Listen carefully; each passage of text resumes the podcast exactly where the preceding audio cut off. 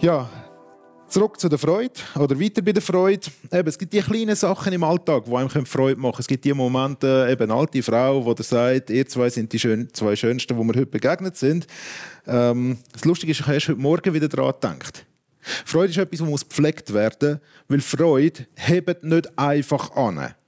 Das ist nicht so ein Selbstläufer. Freude ist nicht etwas, das hast du einmal und dann, und dann läuft es einfach weiter. Es hat Untersuchungen gegeben, gerade zum Thema Glück und Freude. Wie misst man Freude? Freude misst man häufig am Glück und an Hormonen und Zeugs und Sachen, die im Körper sind, am persönlichen Befinden. Und da hat es so Untersuchungen gegeben, wo mit verschiedenen Gruppen dann so Experimente gemacht haben.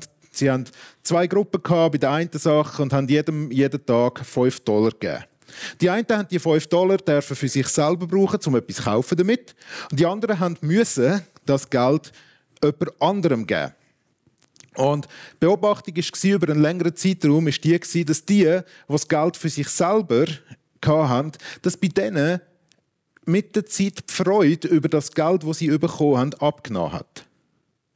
Die, die das Geld bekommen haben, um es nicht für sich zu brauchen, sondern um es weiterzugeben, die, bei denen hat das Glücksgefühl nicht nachgelassen. Jedes Mal, wenn das wieder dran war, etwas weiterzugeben, ähm, haben sie wieder die Freude empfunden. Und es ist immer, so gut man das messen kann, auf einem gleichen Level geblieben. Langfristig haben sie aber auch herausgefunden, dass man immer wieder muss geben muss, dass nicht einmal geben Freude fürs Leben lang erhalten. Oder, sondern dass das gepflegt werden muss. Es muss genährt werden.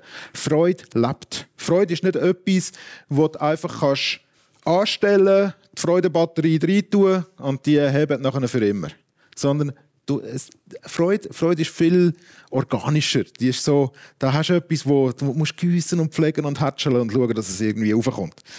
Ähm, ich habe schon gesagt, über das Chaos, wo immer sich selber verbreitet, das Gute im Leben muss man viel stärker immer wieder sich auch anstrengen. Und wenn man anfängt, eben das Schöne zu sehen, wie ich es vor zwei Wochen gesagt habe, dann fangen plötzlich ganz viele Sachen natürlicher an auffallen. Also wenn man mal anfängt damit, bewusst auf das zu schauen, was schön ist, bewusst auf das zu achten, sich bewusst zu investieren, wo es etwas Gutes gibt, dann fängt es auch irgendwie auch natürlicher an, einem sichtbar zu werden. Geben ist seliger als nehmen, ist so der Spruch, den wir kennen. Und wir schenken ja gern denen, die wir gern haben. Das gibt Freude. Also, wenn ich meiner Frau, wenn ich meinen Kind, wenn ich meinen Freunden etwas schenke und ihre Freude sehe über das, dass ich als Richtige gedacht habe, dann freue ich mich auch. Da kommt etwas zurück zu mir. Wenn ihr diesen Leuten, die, ihr gerne habt, Sachen gerne euch selber schenkt, dann werdet ihr auch erfahren, das macht Freude. Das wächst. Und das ist so ein einfacher Weg. Ähm, jetzt, gell, die fünf Sprachen der Liebe, nicht alle haben gerne Geschenke, schaut da noch drauf. Ähm, ich könnte ganz andere Sachen geben, Kompliment. Äh, ich könnte ich könnt Zeit schenken. Ich könnte Menschen, ich könnte anderen Menschen, ähm, was hat es dort noch, Zweisamkeit schenken, einfach miteinander unterwegs sein.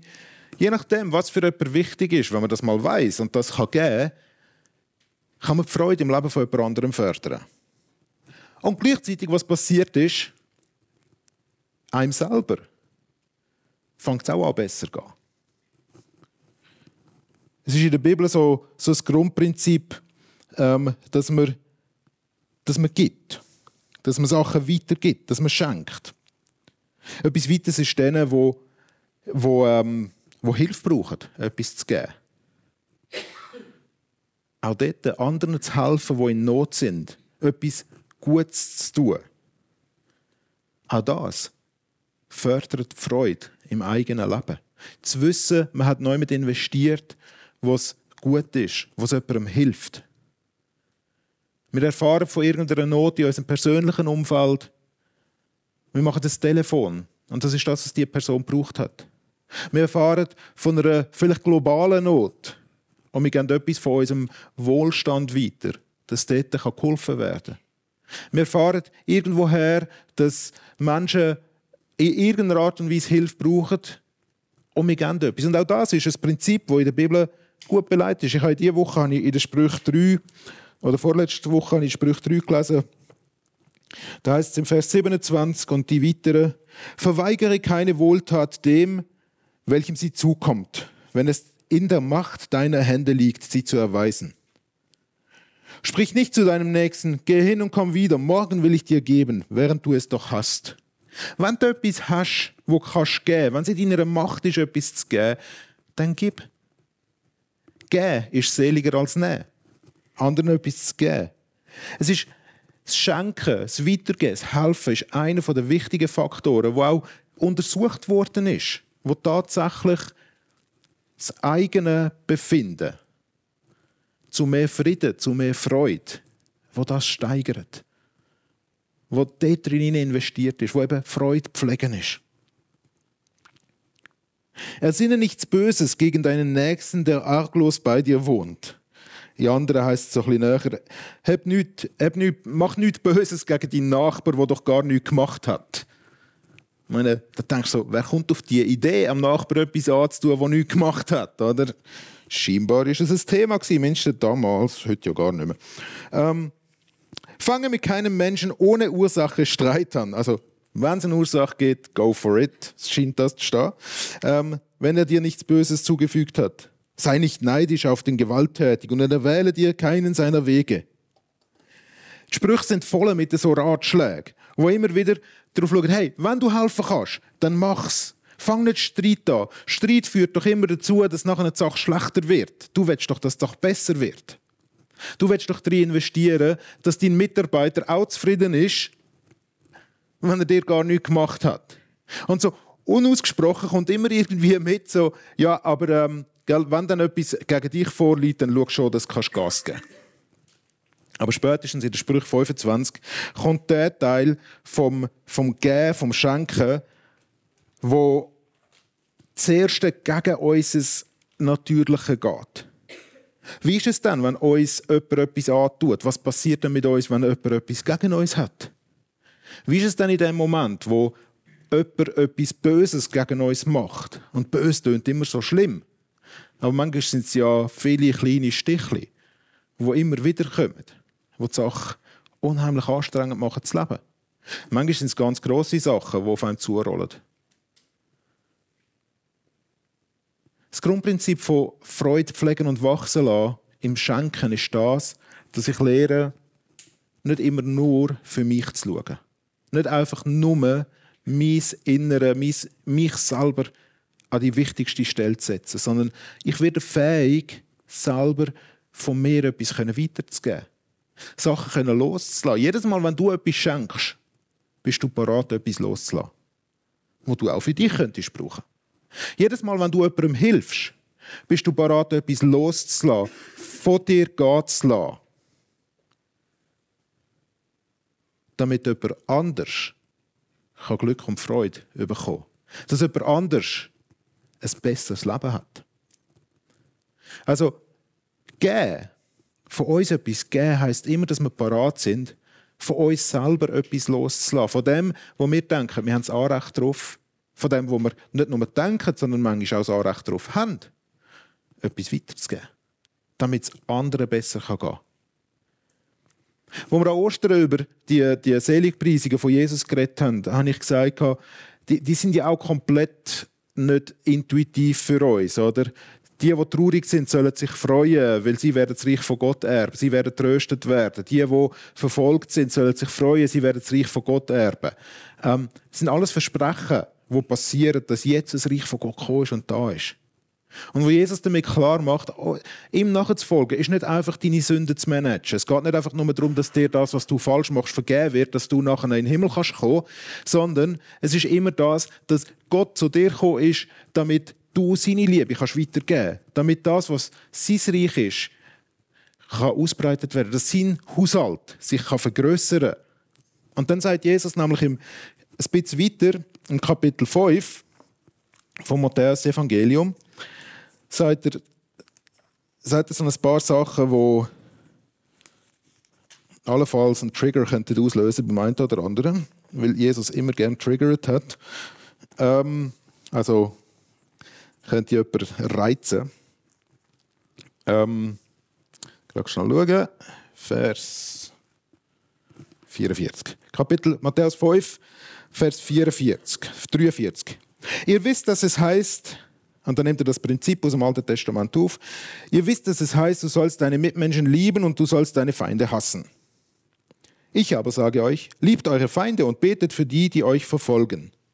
Der Paulus bringt im Römer 12 bringt das Gleiche auch wieder, wieder auf den Punkt. Macht einen ganz ähnlichen Punkt.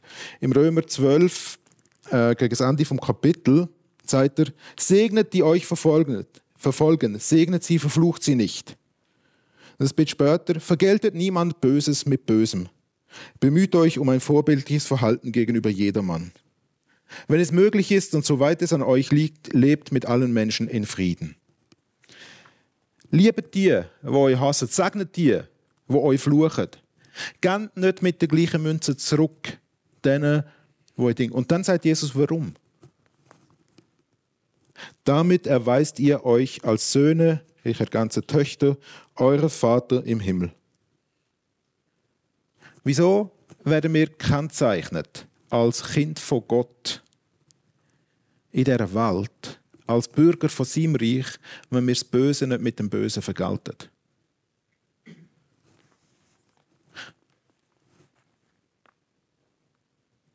Denn er, Gott, lässt seine Sonne über Bösen und Guten aufgehen und lässt es regnen für Gerechte und Ungerechte. Gott selber tut denen, wo böse sind, gut. Gott selber segnet die in allem, wo sie ihn nicht anerkennen. In allem, wo sie ihn nicht suchen, wo sie nichts mit ihm zu tun haben, wo sie ihn aktiv ablehnen. Alles, was wir haben, das ist in der, in der, in der ersten Predigt nach Ostern, gewesen, ist geschenkt von Gott, alles Gute, was wir haben im Leben. Und da macht Gott das jetzt einfach mal keinen Unterschied, ob einer gut ist oder böse. Von zu viel Regen sind alle betroffen, von genug Regen sind alle betroffen, von zu wenig Regen sind alle betroffen. Es gibt nicht das Prinzip, das sagt, wenn du Gott ehrst, dann wird er über dein Haus regnen, aber über deinem Nachbar ihm nicht. Das ist manchmal so ein Verständnis, wo man denken können, wo eben wieder daran liegt, dass ich denke, okay, ähm, ich habe ja meine Schuldigkeit vor Gott da und darum tut er mich jetzt segnen. Das Segen, wo man erfahrt im Leben, kommt mehr aus dem heraus, dass man eben sich nach Gottes, nach Gottes vor, wie sagt man, nach Gottes Wissen richtet. Weil es gut ist für uns. Weil das, was Gott sagt, für jeden gut ist, für jede gut ist, weil alle dort dürfen willkommen sein in seinem Reich. Und, und wenn alle Menschen anfangen würden, Böses nicht mit Bösem vergelten, sondern denen, wo einem selber etwas Böses tun, gut zu tun, würde sehr, sehr viel mehr Raum da sein. Füreinander kennenzulernen, für Versöhnung, dass Gutes wachsen kann. Weil was passiert, wenn man das Böse nicht mit dem Bösen vergeltet? Das ist das, was der Paulus dann abschließt damit. Er sagt, lass dich nicht vom Bösen besiegen, sondern besiege Böses mit Gutem. Wir können in unserem Leben, wenn Sachen auf uns einprasseln, wo uns die Freude rauben wollen, wo uns die Freude wegnehmen wollen, können wir uns besiegen lassen davon. All das, wo die Pflanze von der Freude will ausreißen bei uns. All das, was sie will abtrampen. Und wir machen all zusammen diese Erfahrungen. Das will die Freude trüben. Aber die Freude zu pflegen und zu nähren heisst, dass ich jetzt nicht auch noch die Freude von dem, wo mir die Freude will, nehmen, auch noch zerstören. Weil dann ist ja gar keine Freude mehr um. Vielleicht ist schon vorher keine Freude mehr um. Ähm, aber es nicht mit den gleichen Mitteln zurückgeben heißt, dass ich parat bin, etwas von mir loszulassen. Es ist wieder das gleiche Prinzip wie beim Schenken von denen, wo ich es gut meine mitnehme. Aber jetzt ist es ein Investment in das, dass ich nicht eingezogen werde in einen Strudel von Gewalt und Gegengewalt.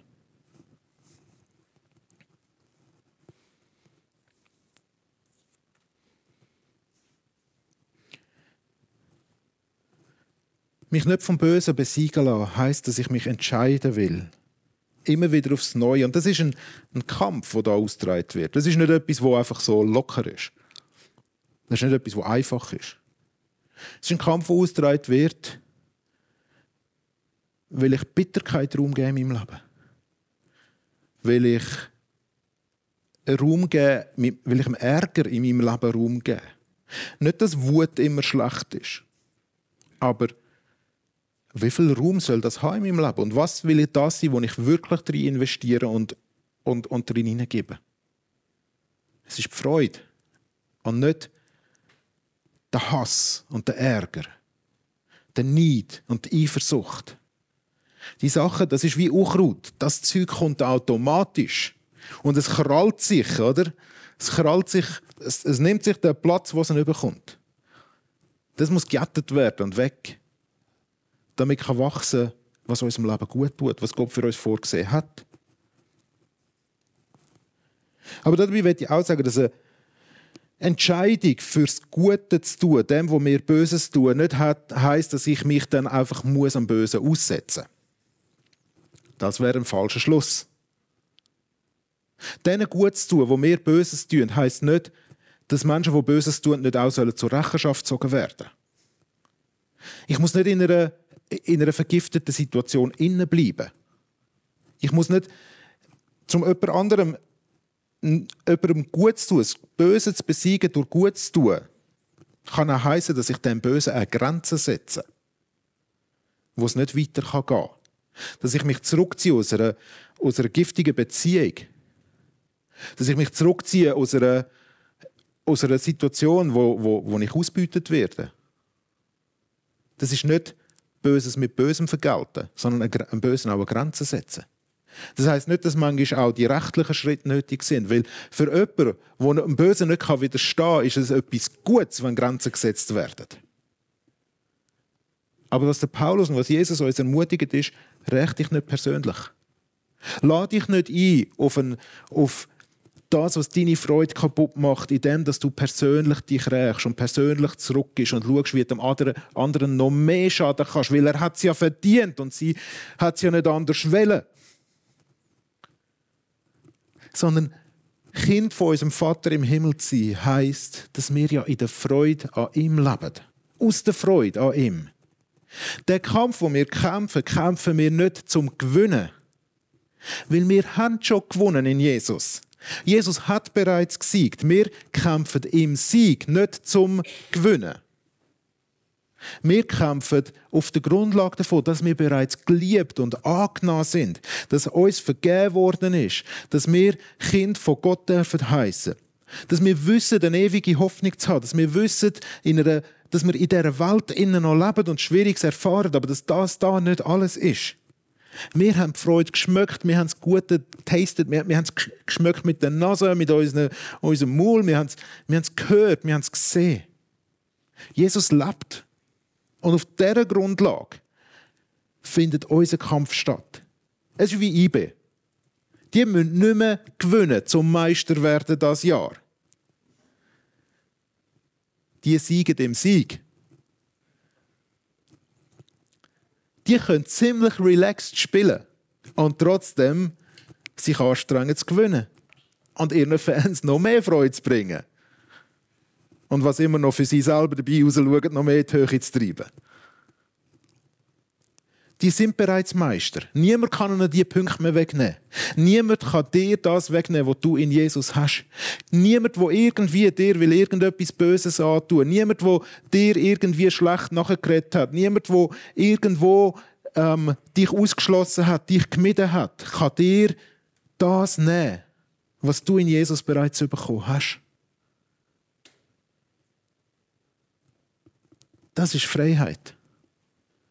Da entsteht der Raum, können Böses mit dem Guten zu überwinden. Und ich habe es gesagt, es ist ein Kampf. Ich meine, ich bin nicht sicher, ob bis ans Ende der Saison IB jeden Match gewinnen wird. Es gibt andere, die sich noch Punkte ergattern, um irgendwie noch das Leiterchen noch ein bisschen raufzukommen. Manchmal werden sie verlieren. Spielt aber keine Rolle. Jeder von uns wird manchmal drin hineinlaufen, mit dem Bösen zu reagieren. Aber wir haben Grösse, wie die FG-Leitung die Grösse hat, immer wieder auch mal einen Schritt zurück zu machen und zu sagen, das habe ich jetzt aber falsch gemacht und das tut mir leid. Weil Jesus für uns gestorben ist. Und weil er auferstanden ist, findet unser Leben bereits im Sieg statt.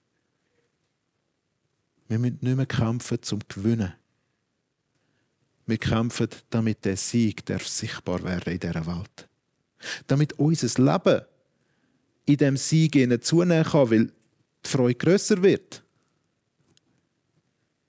Und weil wir, weil wir wissen, dass wir den Geist von Gott haben, der uns dabei hilft, auch das Unkraut, das immer wieder aufschiessen will, zu jetten und sein zu lassen.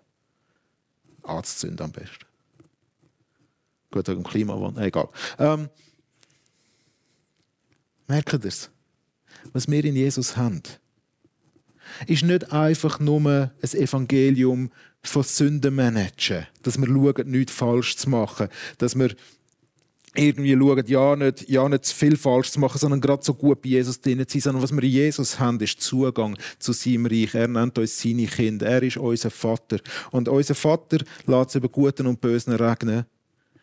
Und damit seine Kinder in dieser Welt können erkannt werden sollen wir es auch regnen lassen mit Güte. Über denen, die an uns kommen. Weil unsere Integrität ist bereits gegeben in Jesus. Und der Paulus hängt dann noch an, oder schickt voraus eigentlich im Römerbrief, ähm, sagt dort noch dazu, reicht euch nicht selbst, liebe Freunde, sondern überlasst die Rache dem Zorn Gottes. Nach ganz viel Evangelium kommt plötzlich der Zorn von Gott wieder.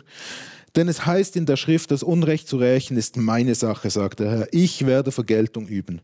Mehr noch, wenn dein Feind hungrig ist, und jetzt gehen wir zurück zu der Sprüch, das ist ein Zitat der Sprüch 25, Vers 22. Wenn dein Feind hungrig ist, gib ihm zu essen, und wenn er Durst hat, gib ihm zu trinken. Ein solches Verhalten wird ihn zutiefst beschämen. Ähm, Im im, im äh, ursprünglichen Hebräischen heißt es, ein solches Verhalten wird um glühende Kohlen auf den Kopf legen. Meine, leg jemand mal glühende Kohlen auf den Kopf und du weißt, was passiert. Die bleiben nicht lange dort, wo sie sind. Ähm, jetzt können wir sagen, das ist aber böse. wir haben das Vertrauen in den Gott, der für uns kämpft der für uns gekämpft hat, wo wir in seinem Sieg dürfen wo unsere Freude in seinem Sieg darf wachsen, wo wir das Schöne können sehen, wo er in unser Leben hineinlegt, wo wir das Gute, wo wir können, können in die Welt eintragen und wo wir sogar das Böse mit dem Guten können überwinden, weil wir darauf vertrauen, dass Gott schon zum Rechten schauen wird. Und dass nicht wir selber mit unserer begrenzten Sichtweise selber dafür sorgen, dass es recht ist. Das ist so eine Last von der Schulter, wenn man kann Sachen auch mal abgeben kann. Aber bis man den Rucksack manchmal lösen kann, braucht es ein Ringen. Und das tragen wir zuerst bei Jesus aus, bevor wir nachher selber frei sind, das zu tun. Lebt in dem Sieg, im Sieg von Jesus. Kämpft nicht dafür, dass ihr gewinnen müsst, sondern lernt Jesus für euch kämpfen. Und eure Freude wird zunehmen. Amen.